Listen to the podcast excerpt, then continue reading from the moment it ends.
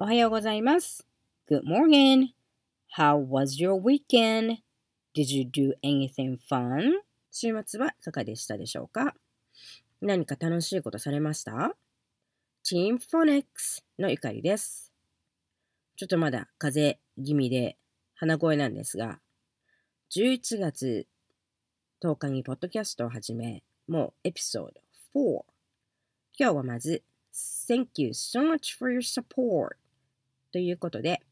私が去年から参加させてもらっている朝活の皆さんにシャウトアウトします。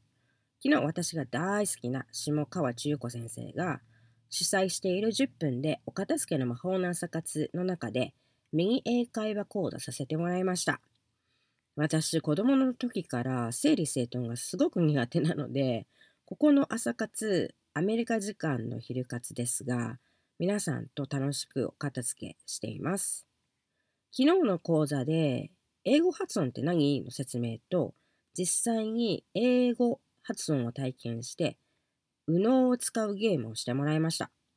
そしたら皆さんが、英語を使えたらアメリカ行ってみたいとか、アメリカにいる家族に会いに行ける気がしてきたとか、こうすればもっといろんな情報が英語で理解できるのかなど、皆さんがしていきたいことのイメージが感想の中に次々湧いてきて、ああ、何かのきっかけになれれば嬉しいなって心がほっこりしました。朝活で刺激を受け、午前中は家族でオンライン英語レッスンを受講して余韻を楽しみました。なんていうご感想もいただいて、もっと英語を楽しみたいっていう刺激剤になってくれたかなって嬉しかったです。なので、今作成中の英会話発音プログラムの方にもっと力を入れて皆さんに早くお届けしたいと思いました。今日はアメリカの日常生活の話をしますね。もう11月もあと1週間に迫ってきてますが、この季節になるとだんだん忙しくなってくるんですよね。感謝祭が11月の第4木曜日にあります。誰が木曜日に決めたって思うんですが、アメリカ人の皆さんこの1週間多分お仕事目に入りません。水曜から有給取ってくださいって言ってるのと一緒で、この1週間に大事なお仕事がある方は早めに他の方と連絡しとかないと、絶対アメリカ人仕事しないので要注意です。ちなみに学校も水曜日からお休みになるところが多いです。その感謝祭でお腹パンパンになるまで七面鳥、 turkey 食べて、その夕方からブラックフライデーで本格的にクリスマスのバーゲンが始まるので、それで忙しくなりますね。っていうのが最近までのやり方でした。でも実はもうブラックフライデー、黒い金曜日って言われてるんですけれど、もう始まってますね。でもあの、日本の正月の大晦日の深夜からデパートの百貨店の初売りみたいに並ぶ、あの、長蛇の列。あれもすごいですよね。大目玉を狙って、サンクスギビングのディナーすっ飛ばして、お店の前でテント張って、あそこまでするぐらい本当に安くなるのかなって思っちゃうんですけれど、それは絶対にネブラスカの夜ではマイナス気温になるので絶対入れたくないと思います。最近はサイバーマンデー、サイバー月曜日なんていうのもあって、主な売り物は電気商品が安くなるみたいですけれど、買ってくださいって広告してたら、その月曜日、まあ、サイバーマンデーなんでマンデーなんですね。で、オフィスで仕事してる人何人いると思います？ゼロです。絶対ゼロです。皆さん、携帯に向かってネットで買い物中です。で、皆さんの今年のブラックフライデー、サイバーマンデーで狙っているクリスマスプレゼントありますか？教えてくださいね。街中がキラキラ、お店がガヤガヤと賑わってきてる中、その中で私、こういう季節なのでちょっと覚えていることがあるんですよね。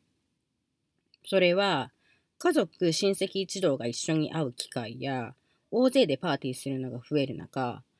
孤独がちょっと身にしみる人たちがいるかもしれないって。私も大学生の時になかなか友達が作作れなかったり、いなかったりとかして、こういう季節になると、なんか一人って一層感じちゃう、感じちゃう時あるんですよね。クリスマス挟んでの冬休みとか、寮に入ってたら寮から1ヶ月出て行ってって言われるところあるし、みんながみんながすぐ帰れる場所があるわけじゃないのに、結構シビアですよね。そういう経験があるので、地元の留学生さんたちにつながる機会があると、私がこの人の海外生活をもっと満喫できるようにお手伝いできることは何かなと考えたりします。一緒にご飯を食べたりお茶したりできるかもしれない。親戚一同が集まってワイワイするパーティーに来てもらってアメリカのお正月ムードみたいなのを楽しんでご飯食べてもらうだけでもいいかもしれない。これこそが本当のサンクス、ありがとう、感謝のギビング、分け与える、提供するなのかなって私は勝手に思っちゃってます。